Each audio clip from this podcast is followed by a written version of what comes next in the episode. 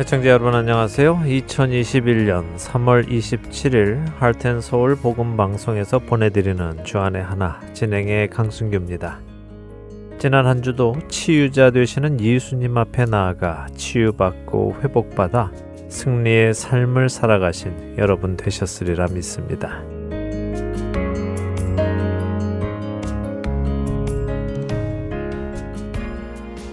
살다 보면 재주가 좋은 분들 많이 만납니다. 남들이 쉽게 고칠 수 없는 것을 쉽게 고치는 분도 계시고요. 별 재료가 없는데도 불구하고 맛있는 음식을 빠른 시간 안에 뚝딱 만들어내는 분도 계시죠.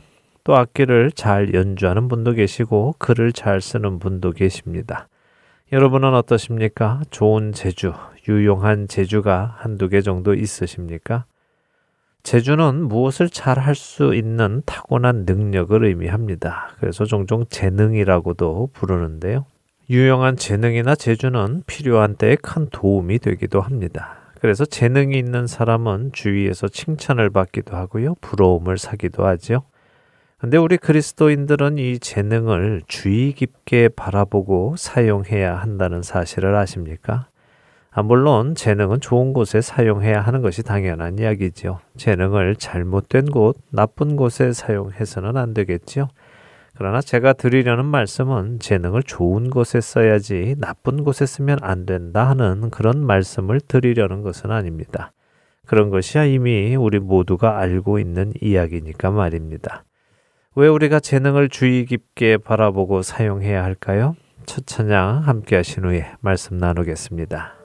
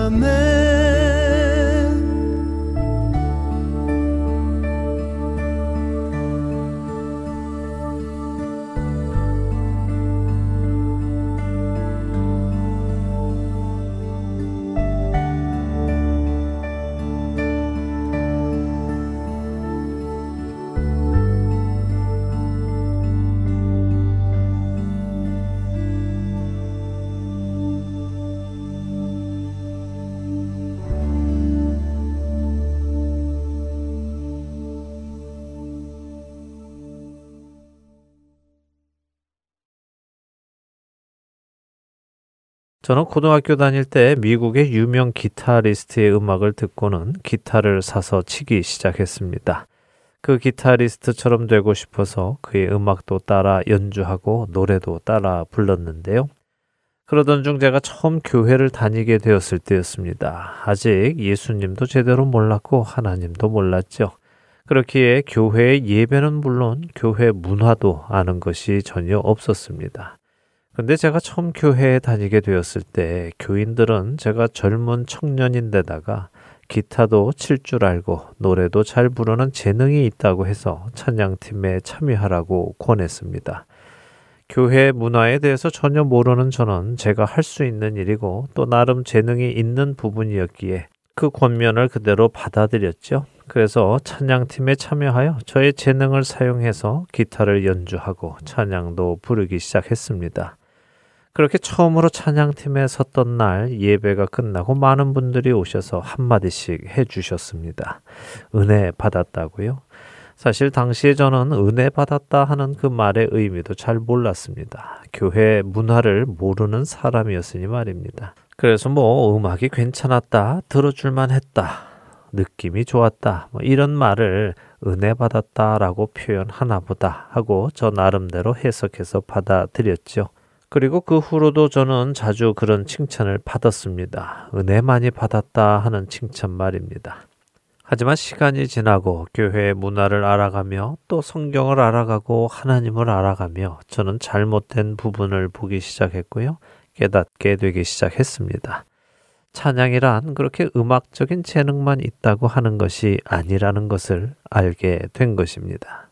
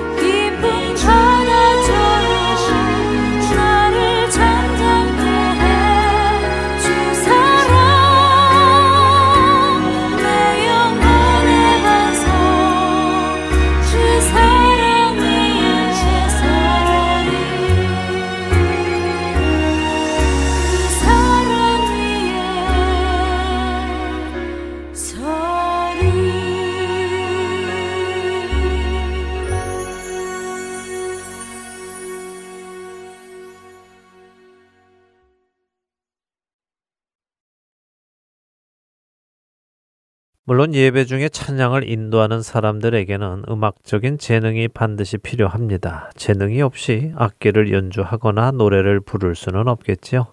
잘하고 못하고를 떠나 연주를 하고 노래를 할 줄 아는 재능은 반드시 필요한 것입니다. 저에게는 기타를 연주하고 노래를 부를 수 있는 재능이 분명히 있었습니다. 그래서 찬양팀에서 섬기기 시작했지요. 많은 성도들이 은혜 받았다 하며 감사의 인사를 전하고 칭찬도 해 주었습니다. 그런데 제 마음 속에 들기 시작한 생각이 있었습니다. 은혜라는 것이 이런 것인가? 누가 노래 좀 잘 부르고 또 감정을 울리는 노래를 불렀다고 해서 그것이 성경이 말씀하시는 은혜인가 하는 질문이 제 안에 생기기 시작했죠. 왜냐하면 정작 제 자신은 아무런 은혜를 받고 있지 못했기 때문이었습니다. 은혜를 받았다는 분들은 저 때문이 아니라 본인의 영혼이 하나님을 향해 있고 또 은혜 받을 준비가 되어 있어서 받으셨겠지만 그 통로가 되어야 하는 저는 은혜를 전달해 드릴 만한 상태가 아니었다는 것입니다. 굳이 저의 삶이 어떠했는지 다 말씀드릴 필요는 없지만 저는 말씀에 속한 삶이 아니라 세상에 속한 삶을 살고 있었기 때문입니다. 바로 이런 즈음에 저에게는 아주 위험한 생각이 들기 시작했는데요. 그것은 바로 은혜를 끼친다는 것이 바로 이런 것인가 보다. 나의 재능을 사용해서 사람들의 감정을 북돋아주고 그렇게 감정이 올라온 사람들이 하나님께 집중하게 되는 것, 이것이 은혜를 끼치는 것인가 보다 하는 생각을 하게 된 것입니다. 그리고는 그러한 재능을 가지고 있는 저 자신이 특별하게 느껴지기 시작했고, 자만심과 교만이 제 안에 찾아들기 시작했죠. 저는 겉으로는 하나님을 찬양하고 하나님께 영광을 드린다고 말했지만 사실 저의 속사람은 저 자신을 칭찬했고 부추겼고 자기 만족에 빠져 살기 시작했습니다. 치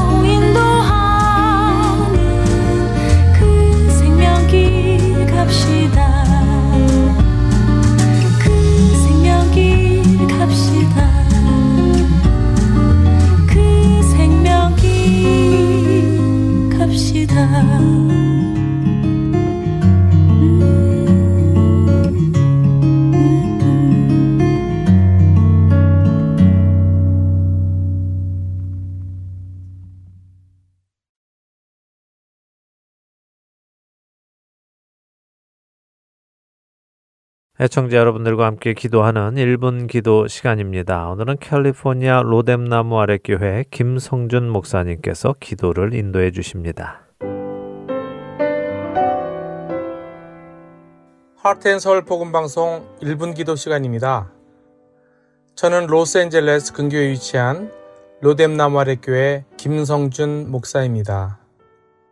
오늘 함께 나눌 기도 제목은 아프리카 차드 무슬림 지역에서 복음 전파를 위하여 수고하시는 박근선 선교사님을 위하여 그분의 사역을 위하여 기도를 하겠습니다.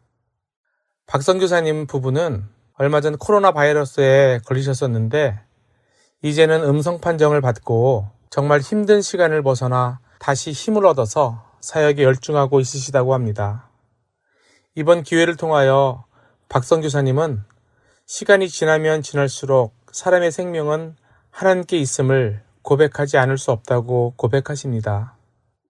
박성교사님은 성교사님 부부를 죽음의 문턱에서 살려주신 하나님을 찬양하며 하나님의 행하심에 영광을 돌리고 싶다고 고백하십니다.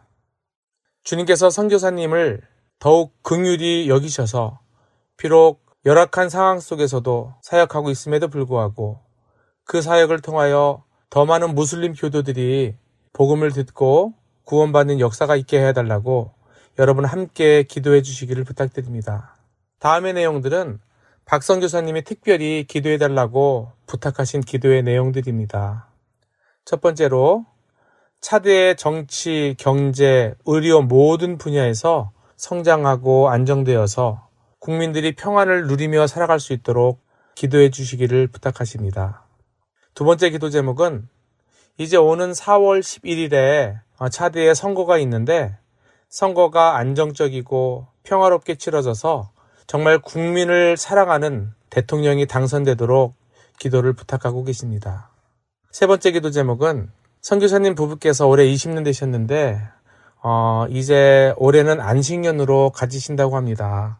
이 안식년을 통해서 영적으로 육적으로 건강이 이루어지고 전인적인 성장이 이루어지도록 기도를 부탁합니다. 네 번째 기도 제목은 선교사님이 안식년 기간 동안에 예전에 그곳에서 항공 정비를 하셨다가 미국으로 다시 가셨었는데 이번에 안식년을 맞아서 다시 차드로 돌아오셔서 선교센터를 돌보시겠다고 하시는 조나스든 가족이 있는데 그분들이 선교센터를 책임지실 텐데 그들이 그곳에서 늘 승리하고 안전하며 지혜롭게 선교센터를 관리하고 또한 어, 복음을 전하실 수 있도록 그 가족을 위해서 기도해 주시기를 바랍니다. 그러면 지금 이 기도 제목을 가지고 다 함께 기도해 주시면 감사하겠습니다. 다 함께 기도하겠습니다.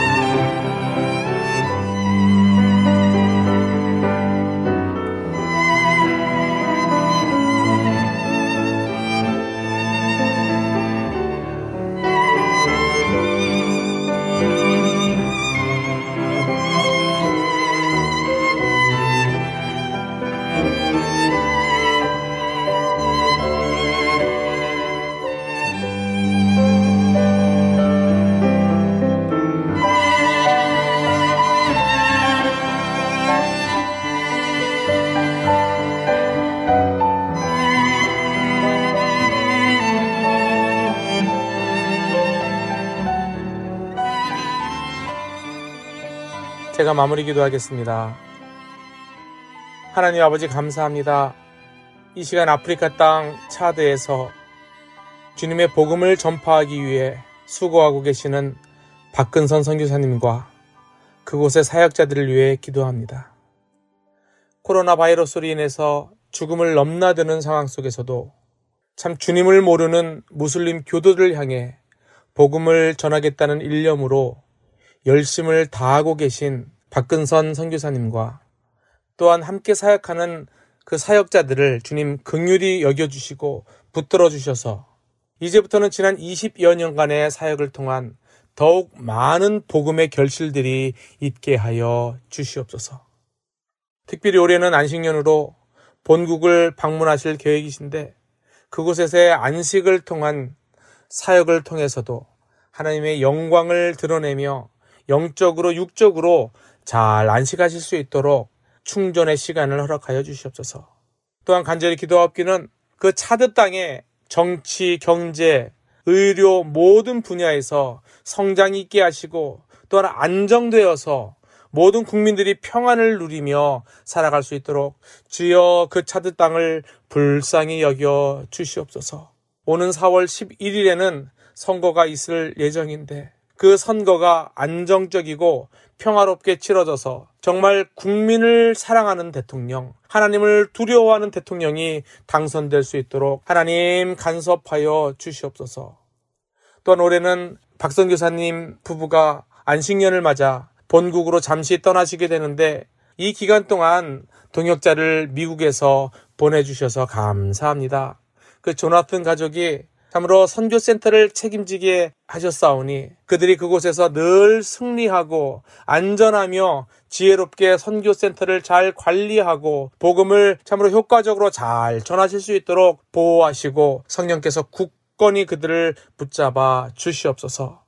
주님 그 차드 땅에 더욱 많은 도움의 손길들과 기관들을 연결시켜 주시옵소서. 그리하여 저들의 사역들을 통하여 더 많은 무슬림 교도들이 주님의 복음을 듣고 구원받는 역사가 있게 하여 주시옵소서. 주님, 그곳에는 또한 복음을 듣고 무슬림에서 기독교로 개종한 여러 성도들과 가정들이 있습니다.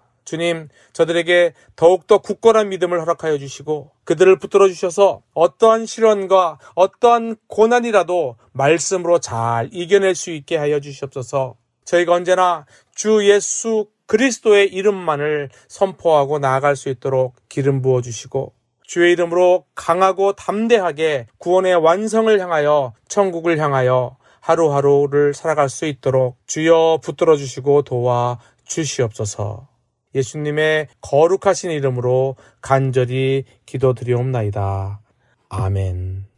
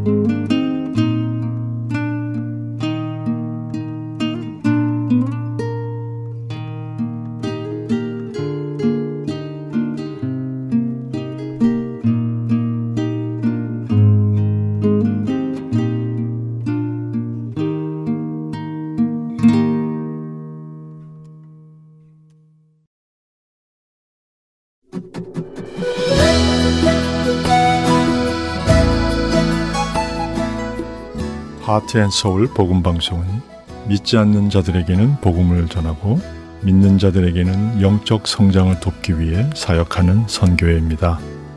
하나님께서는 이 귀한 일을 청취자 여러분을 통하여 해 나가십니다.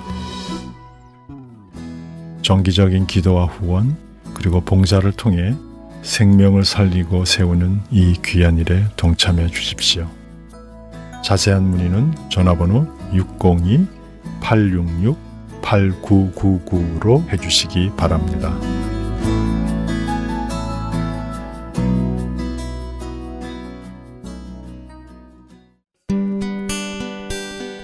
기쁜 소식 사랑으로 땅끝까지 전하는 아랜소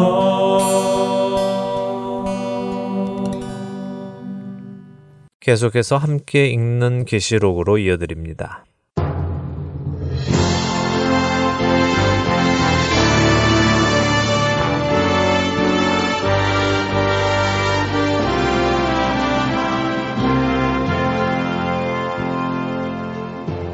여러분 안녕하세요. 하나님의 구원의 완성이 담긴 요한계시록을 공부하는 시간입니다.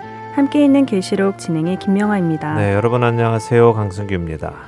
함께 있는 계시록 오늘 정말 마지막 시간이 되었네요. 네, 그렇네요. 오늘 마지막 시간 요한계시록 잘 마치도록 하기 원합니다. 아, 드릴 말씀이 많을 테니까요. 바로 시작을 하죠. 네, 지난 시간에 요한계시록 마지막 장인 22장 16절까지 보았습니다. 네. 17절부터 21절 다섯 절을 남겨두었는데요. 그렇죠. 자, 남은 다섯 절 읽고 시작하겠습니다. 네, 요한계시록 22장 17절부터 읽습니다. 함께 읽겠습니다.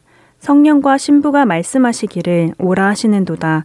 듣는 자도 오라 할 것이요 목마른 자도 올 것이요 또 원하는 자는 값없이 생명수를 받으라 하시더라. 내가 이 두루마리의 예언의 말씀을 듣는 모든 사람에게 증언하노니 만일 누구든지 이것들 외에 더하면 하나님이 이 두루마리에 기록된 재앙들을 그에게 더하실 것이요 만일 누구든지 이 두루마리의 예언의 말씀에서 제하여 버리면 하나님이 이 두루마리에 기록된 생명나무와 및 거룩한 성의 참여함을 제하여 버리시리라. 이것들을 증언하시니가 이르시되 내가 진실로 속히 오리라 하시거늘 아멘 주 예수여 오시옵소서 주 예수의 은혜가 모든 자들에게 있을지어다. 아멘. 성경의 마지막 글이 주 예수의 은혜가 모든 자들에게 있을지어다 라고 하시네요. 네. 감동적입니다. 그렇습니다. 결국 성경이 우리에게 주시고자 하는 것은 바로 이 주 예수의 은혜인 것입니다. 자, 17절부터 볼까요? 먼저 16절까지 예수님께서 말씀하셨습니다. 내가 속히 올 것이다. 내가 각 사람에게 행한 대로 갚아주겠다. 나는 알파와 오메가다. 내가 교회를 위해 사자를 보내서 이것들을 증언하게 하였다라고 하셨죠. 그러자 17절에 성령과 신부. 자, 신부는 누구겠습니까? 예수 그리스도의 신부인 교회겠죠. 그렇죠. 그리스도의 신부 교회와 성령님께서 예수님의 말씀을 바로 받아서 사람들을 초청하십니다. 오라라고 초청하시죠. 성령님의 하시는 일 중에 하나는요, 계시입니다. 선지자들에게 하나님의 말씀을 계시하셨죠. 신약 시대에서 성령님은요, 교회를 통해서 세상에 하나님의 말씀을 계시하십니다. 그러니 교회는 세상을 향해 아주 중요한 임무를 가지고 있는 것입니다. 성령님의 말씀을 세상에 전하고 가르치는 임무가 있는 것이군요. 그렇습니다. 자, 이렇게 성령님과 교회가 듣는 자, 목마른 자, 원하는 자는 다 와서 값없이 생명수를 받으라고 초청하십니다. 성경이 주시고자 하시는 것이 무엇라고 말씀드렸지요? 은혜요. 네, 그 은혜는 자격 없는 자에게 값없이 주어지는 선물입니다. 이 말씀을 듣고 마음이 움직이는 자, 또 천국을 향해 목마른 자, 하나님의 백성이 되고자 하는 모든 자는 다 와서 받으라고 초청하십니다. 이것이 요한계시록의 목적이며 주제입니다. 자, 이제 이 예언의 말씀을 끝내며 요한은 말씀합니다. 이 두루마리에 적힌 예언에 무언가를 더하면 하나님이 이 두루마리에 기록된 재앙을 그에게 더하실 것이고 또 하나는 무엇입니까? 누구든지 두루마리의 예언의 말씀에서 무언가를 제하면 생명나무와 거룩한 성에 참여하지 못한다고 하시네요. 네. 결국 여기에 예수님께서 주신 예언의 말씀에 무언가를 더하거나 제하거나 하지 말라는 말씀이죠. 그렇죠. 자, 참 흥미있는 표현입니다. 만일 누군가가 이 예언의 말씀에다 무언가를 더하면 그에게 재앙이 더해질 것이고 뺀다면 생명나무와 거룩한 성에서 뺨을 당할 것이다 하는 것이죠. 어, 더하는 사람은 더함을 받고 빼는 사람은 뺨을 받는다는 것이네요. 자신이 한 대로 그대로 받는다는 말이군요. 그렇습니다. 자, 요한계시록에서 계속해서 하시는 말씀 중에 하나가 행하는 대로 받는다 하는 것이고 그대로 갚아 주신다 하는 것이죠. 이것이 예언의 말씀에도 적용이 되고 있습니다. 이 예언의 말씀에 무언가 더하면 재앙을 더해서 받고 무언가 빼면 약속된 구원에서 빠질 것이다 하시죠. 자, 그러니까 이 예언의 말씀에 무언가를 더 첨가하거나 빼서 예언의 말씀을 변질시켜서는 안 됩니다. 이 말씀을 잘 기억하시기 바랍니다. 자, 20절에는 이것들을 증언하시니 곧 예수 그리스도께서 내가 진실로 속히 오리라라고 하십니다. 그러니까 요한이 아멘. 네, 진실로 그렇게 되기 원합니다. 주 예수여 오십시오라고 화답하지요. 여기 주 예수여 오시옵소서라는 말은 마라나타라는 아람어입니다. 이 요한계시록은 헬라어로 쓰였지만 마라나타는 아람어를 헬라어로 소리 나는 대로 쓴 것입니다. 마라나타라는 말은요, 주께서 임하신다 하는 의미입니다. 자, 이렇게 모든 글을 마치고요, 요한은 예수님의 은혜가 모든 자들에게 있기를 축원하며 요한계시록은 마칩니다. 성경의 마지막 책 요한계시록을 한 절 한 절 다 읽고 그 의미를 생각해 볼 수 있었다는 것 자체만으로도 저는 굉장히 감동적인데요. 네. 이렇게 예수님께서 친히 내가 속히 오겠다 약속하시고 그런 예수님의 말씀에 아멘으로 화답하는 요한 사도의 모습에 감동이 더해집니다. 네, 저도 참 감격스럽습니다. 어, 성경의 마지막 책을 청취자 여러분들과 1년이라는 시간을 가지고 한 절 한 절 다 읽어보고 또 그 의미를 나누었으니 말입니다. 어떠세요? 김명 아나운서 요한계시록을 이렇게 함께 공부하고 나니까 시작하기 전과 생각이 어떤 변화가 있으십니까? 어, 물론 있죠. 너무 많아요. 그동안 요한계시록을 읽지 않은 것은 아니었는데요. 읽어도 사실 이해가 안 가는 부분이 너무 많았는데 이번에 이렇게 함께 읽어가며 성경의 다른 부분도 찾아보고 또 구약의 예언된 말씀과 또 예수님의 말씀의 연관성에 대한 설명도 듣고 하다 보니 이해가 잘 되었고 하나님의 구원의 역사가 잘 그려 보여지게 되었습니다. 특별히 666이나 휴거 또 천년왕국에 대한 개념들도 잘 정립이 되었고요. 네, 다행이네요. 우리 애청자 여러분들도 그렇게 되셨으리라 믿습니다. 자, 오늘 지난 1년간 공부했던 요한 계시록을 이제 아주 빠르게 정리를 해 드리겠습니다. 계시록 1장은요. 예수 그리스도의 계시라 하시며 시작하시죠. 그리고 그 예수 그리스도의 계시가 어디에서부터 왔는지 설명하십니다. 하나님이 예수님께 주셨고 예수님께서 예수님의 종들에게 보이시기 위해 그 내용을 천사를 통해 요한에게 주셨다라고 하셨죠. 그렇습니다. 계시는 하나님께로부터 나왔고 예수님께서 받으신 그 계시 곧 속히 일어날 일들을 예수님의 종들에게 전하고 싶으셨습니다. 그것이 이 계시록이 쓰인 목적입니다. 그렇다면 예수님은 왜 이러한 일들이 일어날 것을 알리고 싶어 하셨을까요? 처음 계시록을 읽을 때는 몰랐을 수 있지만 이제 우리가 다 읽고 나니까 왜 알려주고 싶어 하셨다고 생각하십니까? 어떤 어려움이 와도 끝까지 믿음을 지키라고 하시기 위해서 그러셨다고 생각해요. 맞습니다. 앞으로 성도들이 사탄 마귀와 그 마귀를 따르는 사람들에 의해서 핍박을 받는 어려운 일이 생기고 또한 세상이 여러 가지 재난과 환난을 겪고 어려운 일을 겪게 될 것인데 이런 모든 상황 속에서도 하나님께서 모든 것을 주관하고 계시니 너희는 세상을 두려워하지 말고 핍박을 두려워하지 말고 주님을 향한 믿음을 버리지 말라고 전하시기 위해 알려주시는 것입니다. 야, 잘하면 우리 팀이 이길 수도 있으니까 잘 버텨봐 라고 하시는 것이 아니라요. 이미 내가 승리했고 모든 것은 내 손 안에 있으니 견디기만 해라 라고 하시는 것이죠. 이런 모습을 보여주시기 위해 처음부터 예수님은 교회를 상징하는 일곱 금촛대 사이를 다니시며 오른손에 일곱 교회의 사자들을 붙들고 계심을 보여주셨습니다. 일곱 교회는 모든 교회를 상징하고 그 일곱 교회의 사자는 교회의 지도자들을 의미하죠. 네. 그리고 예수님께서 교회 안에 함께 계시며 지도자들을 친히 붙들고 계심을 보여주셨어요. 네. 그렇기에 두려워 말고 견디라고 하시는 것이었죠. 맞습니다. 그리고 2장과 3장에는 일곱 교회에 보내시는 각각의 편지가 있었습니다. 각 교회의 상태를 예수님께서 명확히 진단하시고 각 교회가 해야 할 일들을 말씀해 주셨지요. 이 일곱 교회는 사도 요한 당시 실제로 있던 교회이기도 하지만 모든 세대를 통해 나타나는 모든 교회이기도 하다고 말씀드렸습니다.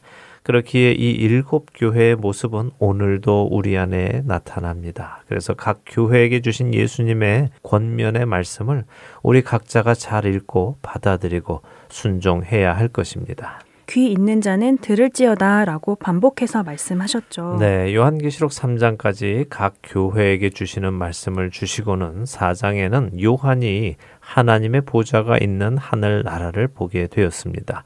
4장에 요한이 본 하늘 나라에 대한 설명이 있은 후에 5장에 가니까요. 보좌에 앉으신 하나님의 오른손에 안팎으로 글이 쓰여 있고 일곱 인으로 봉해진 두루마리가 들려 있는 것을 보게 되었습니다. 그 두루마리는 어떤 두루마리였습니까? 두루마리에 대한 여러 해석이 있지만 그 중에서도 구약 다니엘서 마지막에 기록된 예언의 말씀이 담긴 두루마리일 것으로 생각된다고 하셨습니다. 네, 저는 그렇게 생각한다고 말씀드렸습니다. 다니엘이 환상을 본 후에 다니엘서 12장 9절에 보면 환상을 보여준 천사가 이 환상의 말을 마지막 때까지 간수하고 봉하라라고 했죠. 봉한 것은 그것을 열어줄 권리가 있는 분 외에는 열 수 없습니다. 그런데 그 두루마리를 어린 양이시며 동시에 유다의 사자이신 예수 그리스도께서 하나님의 오른손에서 받아서 인을 떼기 시작하신 것입니다. 이분이 이 인봉을 떼시기에 합당한 이유는 무엇이었습니까?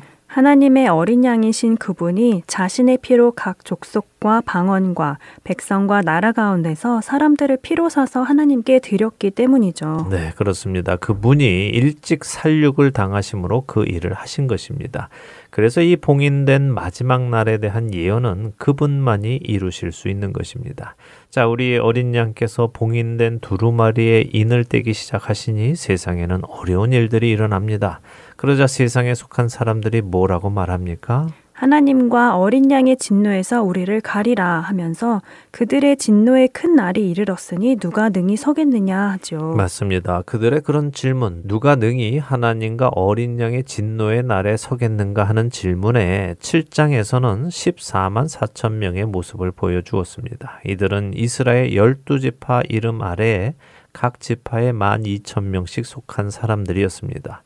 요한이 이 계시를 받던 때에 이스라엘은 이미 예루살렘 성전은 돌 위에 돌 하나도 남지 않았고요. 사람들은 전 세계로 뿔뿔이 흩어졌다고 말씀드렸습니다. 네, 그래서 이스라엘 나라가 마치 지구상에서 사라진 것 같은 때였지만 그럼에도 불구하고 하나님께서 아브라함에게 약속하신 것을 지키시는 것을 보여주는 것이라고 하셨어요. 네, 사라져 없어진 것 같지만 사라지지 않고 12라는 완전한 숫자를 보여주며 약속대로 이스라엘이 구원받는 모습을 요한에게 보여주신 것입니다. 이스라엘 사람들은 딱 14만 4천 명만 구원받느냐 그런 것은 아닐 것이라고 말씀드렸죠. 네. 유대의 문화 속에서 사람을 셀 때는 성인 남성만 센다고 말씀드렸고 거기에는 여성과 어린이 그리고 노인들도 따로 포함이 된다고 말씀드렸습니다. 네, 민수기에서도 그랬고 또 신약에서 오병이어의 기적 때에도 그런 모습을 보았죠. 그렇습니다. 자, 이렇게 이스라엘의 구원을 보여주시고 그 다음에는 셀 수 없는 큰 무리가 각 나라와 족속 과 백성과 방언에서 흰 옷을 입고 나오는 모습도 보여주셨습니다. 이방인들의 구원 역시 완전하게 하심을 보여주시는 것이었죠. 그리고 8장으로 가면 또다시 인이 계속해서 떼어집니다. 일곱째 인이 떼어지니 어떤 일이 일어납니까? 일곱 천사가 나팔을 가지고 나와서 불기 시작했어요. 이때 이스라엘의 일곱 절기에 대해서 설명해 주셨고 특별히 나팔절에 관한 설명도 해 주셨어요. 네. 대속제일이 오기 전에 나팔이 불리는 동안 회개하고 생명책의 이름이 적히도록 해야 한다고요. 그랬죠. 일곱 나팔이 불리는 동안 세상에는 더욱 심각한 재난이 일어납니다. 분명 회개하는 사람들도 있겠지만 또 많은 사람들이 회개하지 않고 하나님을 원망하는 모습을 보여주었습니다. 일곱 번째 나팔이 불려지기 이전에 한 가지 나타난 현상이 있었죠. 그것은 적 그리스도가 이스라엘 백성들에게 성전에서 3년 반 동안 제사를 지내도록 허락해 주었다가 마음을 바꾸어서 자신을 신으로 섬기고 자신에게 제사를 지내도록 요구하면서 42달 다시 말해 또 3년 반 동안 거룩한 성을 짓밟는 일이 일어나고요. 그 가운데 하나님의 두 증인이 3년 반 동안 예언을 하는 모습도 나타납니다. 이 하나님의 두 증인이 예언을 하는 동안에는 어느 누구도 그들을 막을 수 없었습니다. 그러나 때가 되어 그들이 증언을 마칠 때는 무적행으로부터 올라온 짐승이 그들을 죽입니다. 세상이 그들의 죽음을 즐거워하여 서로 선물까지 보내고 그들의 시체를 누구나 볼 수 있도록 내버려 두죠. 맞습니다. 그러나 하나님께서 그들을 사흘 반 후에 살리시고는 구름을 타고 하늘로 올라가게 하십니다. 그리고 나서는 큰 지진이 일어나면서 일곱째 나팔이 불립니다. 자, 12장부터 15장까지는 일곱 나팔이 불리기까지의 일을 더 자세하게 기록해 놓았습니다. 하늘에서 쫓겨난 용과 바다에서 나온 짐승과 땅에서 나온 짐승이 어떻게 세상을 미혹하고 성도들을 핍박하며 죽이는지 그 안에서 성도들은 어떻게 믿음을 지켜야 하는지에 대해 설명해 주시죠. 그렇습니다. 분명히 기억할 것은 짐승의 표를 받아서 성도가 구원을 잃어버리는 것이 아니라 예수님을 부인하고 자기 믿음을 버리는 자가 짐승의 표를 받는다는 것입니다. 뭐 크레딧 카드, 베리칩, 마이크로칩 이런 것들에 현혹되지 않으시기 바랍니다. 자, 아, 마지막 나팔 소리는요, 이제 회개의 시간이 끝남을 이야기하는 것이며, 하나님의 진노가 담긴 일곱 대접으로 이어집니다. 성도는 환난과 핍박의 시간 동안 세상에 있지만, 하나님의 진노는 받지 않는다고 말씀드렸습니다. 그러나 성도의 휴거의 시기가 명확하게 언제인지는 알 수 없다고 하셨죠. 네, 그랬죠. 휴거라는 단어도 성경에는 없다고 말씀드렸습니다. 언제 휴거가 있는지를 알려주지 않으시는 이유는 무엇이겠습니까? 휴거의 시기가 중요한 것이 아니라 언제 휴거가 있든 믿음을 버리지 말라는 것이 목적이기 때문입니다. 그렇죠. 휴거는 반드시 있습니다. 반드시 있기 때문에 언제 있는지 중요하지는 않습니다. 중요한 것은 내가 반드시 있을 그 휴거, 다른 말로 말해 구원에 이르기 위한 믿음을 버리지 않고 끝까지 견딜 것인가 하는 것이죠. 자, 16장부터는 일곱 대접이 세상에 하나씩 부어지기 시작합니다. 이렇게 하나님의 진노가 세상에 부어질 때도 사람들은 하나님을 비방하고 회개하지 않습니다. 17장과 18장에 가니 천사가 음녀가 받을 심판을 보여주십니다. 음녀 바벨론은 그리스도의 신부 교회와 비교되는 세상에 속한 사람들이라고 하셨어요. 네. 음란한 모습과 사치스러운 모습을 하고 있던 음녀 역시 진노의 대접이 이 땅에 부어질 때 심판을 받았습니다. 그렇습니다. 자, 이와 비교되는 그리스도의 신부인 교회의 모습이 또 19장에 나오면서 어린 양의 혼인 잔치의 기쁜 모습을 보여줍니다. 이때 짐승과 거짓 선지자가 잡혀서 불못에 던져지지요. 20장으로 가면 천사가 내려와서 이에뱀 곧 사탄 마귀를 붙잡아서 무적행에 천년 동안 가둡니다. 그리고는 그리스도께서 이 땅에 재림하셔서 망가진 땅을 고치십니다. 그리고 첫째 부활에 참여한 성도들이 그리스도와 함께 이 땅을 천년 동안 다스립니다. 천년이라는 시간 동안 아직 죽어보지 못한 사람들은 예수님과 부활한 성도들의 다스림을 받으며 하나님의 살아계심과 진리를 배웁니다. 천년이 지난 후에 사탄은 다시 노임을 받습니다. 이때 어떤 일이 일어납니까? 사탄은 다시 사람들을 미혹하고 아쉽게도 많은 사람들이 사탄의 미혹에 넘어가 거룩한 성을 에워싸고 예수님과 성도들을 대적하여 싸우려 하죠. 네. 그리고 바로 그 순간 하늘에서 불이 내려와서 그들을 태웁니다. 먼저 마귀는 불못에 던져집니다. 그리고는 창세 이래로 태어났다 죽었던 모든 믿지 않는 사람들이 둘째 부활로 나옵니다.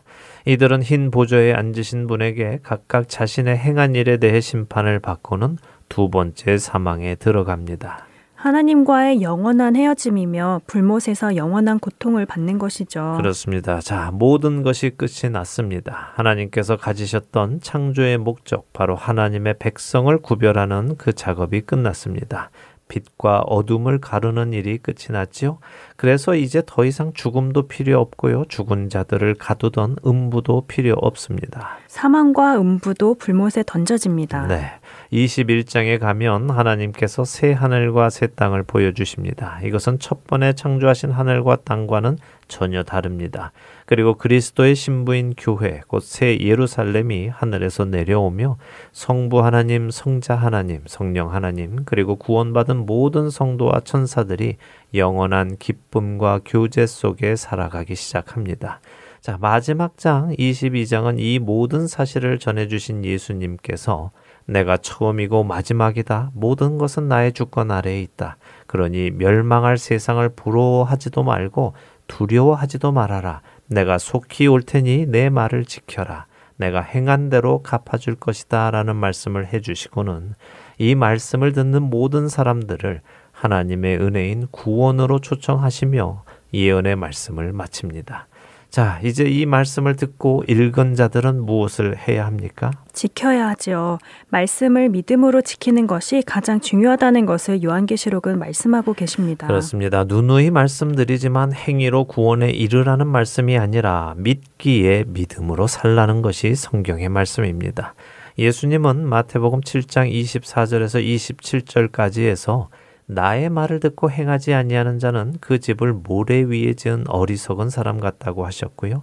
나의 말을 듣고 행하는 자는 집을 반석 위에 지은 지혜로운 사람 같다고 하셨습니다. 이제 선택은 애청자 여러분의 몫입니다. 여러분은 무엇을 선택하시겠습니까? 이 예언의 말씀을 읽고 들은 것에 멈추시면 안 됩니다. 이 가운데 기록한 것을 지키는 자가 복이 있다고 하셨습니다. 부디 어리석은 자가 되어 구원에서 떨어지지 않고 지혜로운 자가 되어 구원에 이르는 복이 애청자 여러분 한 분한 한 분께 있기를 간절히 축원합니다. 또 같은 복이 저와 김명아 아나운서에게도 있기를 축원합니다. 아멘. 지난 1년간 공부한 이 내용을 저도 가슴에 새기며 이제는 지키며 살아가도록 하겠습니다. 우리 생각에 더디 오시는 것 같지만 속히 오실 예수님을 기대하며 기다리며 살아가기를 소원합니다. 네.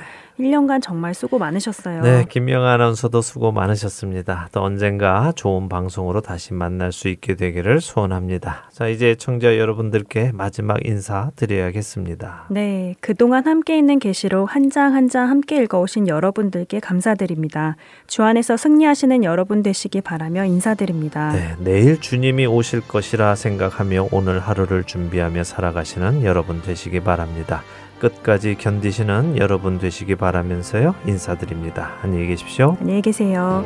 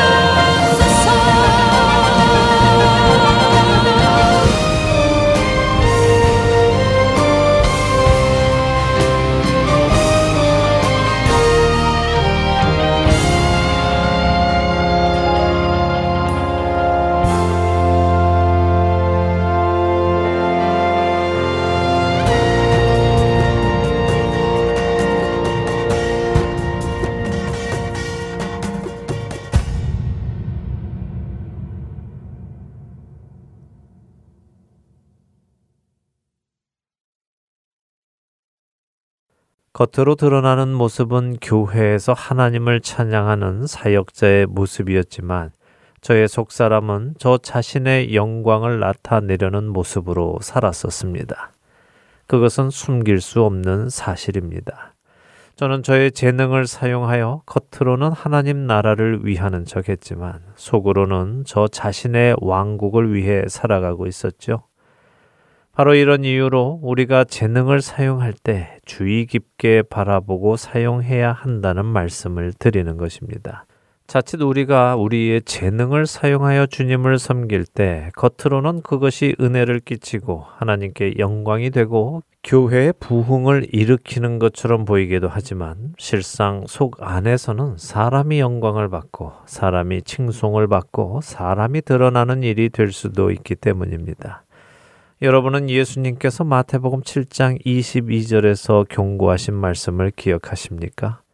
그날에 많은 사람이 나더러 이르되 주여 주여 우리가 주의 이름으로 선지자 노릇하며 주의 이름으로 귀신을 쫓아내며 주의 이름으로 많은 권능을 행하지 아니하였나이까 하리니 예수님의 이 말씀을 잘 보시기 바랍니다.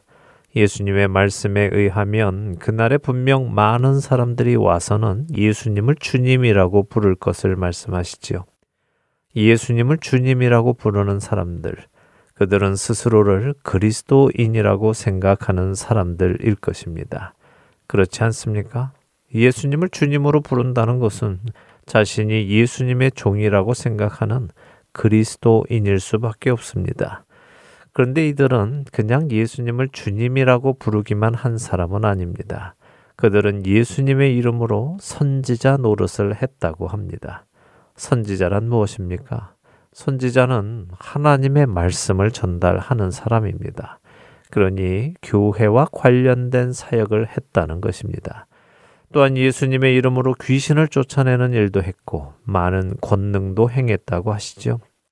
다시 말해 이들은 분명 스스로를 그리스도인이라 생각했고 더 나아가 사역자라고 생각하며 주님께 힘을 얻어 이 모든 일을 했다라고 생각하는 사람들이라는 것입니다. 그런데 예수님은 그들을 향해 23절에 이렇게 말씀하십니다. 그때 내가 그들에게 밝히 말하되 내가 너희를 도무지 알지 못하니 불법을 행하는 자들아 내게서 떠나가라 하리라. 놀라운 말씀입니다. 그들은 예수님을 안다고 했지만 예수님은 그들을 모른다고 하십니다. 그리고 그들이 했던 일은 모두 불법적인 일이라고 하시죠. 왜 그럴까요? 저는 이들이 한 일이 예수님께 받은 힘으로 한 것이 아니라 스스로의 재능을 사용하여 자신들의 이름을 높이고 칭찬받고 자신들을 만족해 했기 때문이라고 믿습니다. 자신의 재능을 사용하여 주님을 섬길 때도 겉으로 드러나는 모습은 주님 나라를 위한 일처럼 보일 수 있지만 그 속에는 전혀 다른 모습이 담겨 있을 수 있기 때문입니다. 만일 그들이 주님께서 주신 힘으로 그런 일을 했다면 주님께서 그들을 도무지 알지 못한다고 하시지는 않았을 것입니다. 그렇다면 우리는 어떻게 하나님 나라를 섬겨야 할까요? 어떻게 하나님 나라의 일을 할 수 있을까요? 성경은 특이하게도 우리의 재능을 사용하여 하나님 나라를 섬기라 라고 말씀하시기보다는 성령의 은사를 사용하여 하나님 나라를 섬기라고 말씀하십니다. 은사, 그것은 카리스마라는 헬라어로 선물을 의미합니다. 내게 없었던 것을 받은 것을 의미하지요. 그렇게 참된 은사를 사용하는 사람은 그 은사가 자신에게 없었던 것을 받은 것을 알기에 이것이 자신의 것이 아니라는 것을 압니다. 이런 사람은 하나님께 받은 은사를 사용하여 자신을 높일 수 없습니다. 하나님께서 주신 은사를 나를 위해 사용하라는 것이 아니라 하나님 나라 그리스도의 몸된 교회를 위해 사용하라고 하신 것을 알기 때문입니다. 사랑하는 할텐 서울 복음 방송의 청자 여러분.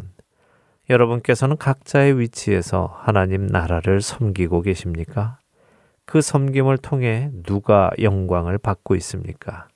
하나님이십니까? 아니면 여러분 자신입니까? 하나님도 받고 여러분 자신도 받고 계십니까? 만일 그렇다면 빨리 내려놓으시기 바랍니다. 우리는 결코 하나님과 영광을 나누어 받을 수 없기 때문입니다. 이사야서 42장 8절에서 하나님은 이렇게 말씀하십니다. 나는 여호와이니 이는 내 이름이라 나는 내 영광을 다른 자에게 내 찬송을 우상에게 주지 아니하리라. 우리의 삶을 통해 오직 삼위일체의 하나님만이 영광을 받으셔야 합니다. 그러니 자신의 재능 속에서 교묘하게 스스로가 칭송을 받는 일을 하지 말고 주님께서 주신 은사를 사용하여 하나님께 영광이 되는 삶을 살아가야 할 것입니다. 각각 은사를 받은 대로 하나님의 여러 가지 은혜를 맡은 선한 청지기 같이 서로 봉사하라. 만일 누가 말하려면 하나님의 말씀을 하는 것 같이 하고 누가 봉사하려면 하나님이 공급하시는 힘으로 하는 것 같이 하라. 이는 범사의 예수 그리스도로 말미암아 하나님이 영광을 받으시게 하려 함이니 그에게 영광과 권능이 세세에 무궁하도록 있느니라. 아멘. 베드로전서 4장 10절과 11절의 말씀입니다. 다음 한 주도 자신의 힘으로 주를 섬김으로 자기 만족에 빠지는 자가 아니라 주께서 주시는 힘으로 주님과 이웃을 섬김으로 하나님께서 영광 받으시게 살아가는 저와 애청자 여러분이 되기를 소원하며 오늘 주안의 하나 여기에서 마치도록 하겠습니다. 함께 해주신 여러분들께 감사드리고요. 저는 다음 주 이 시간 다시 찾아뵙겠습니다. 지금까지 구성과 진행의 강순기였습니다. 애청자 여러분 안녕히 계십시오.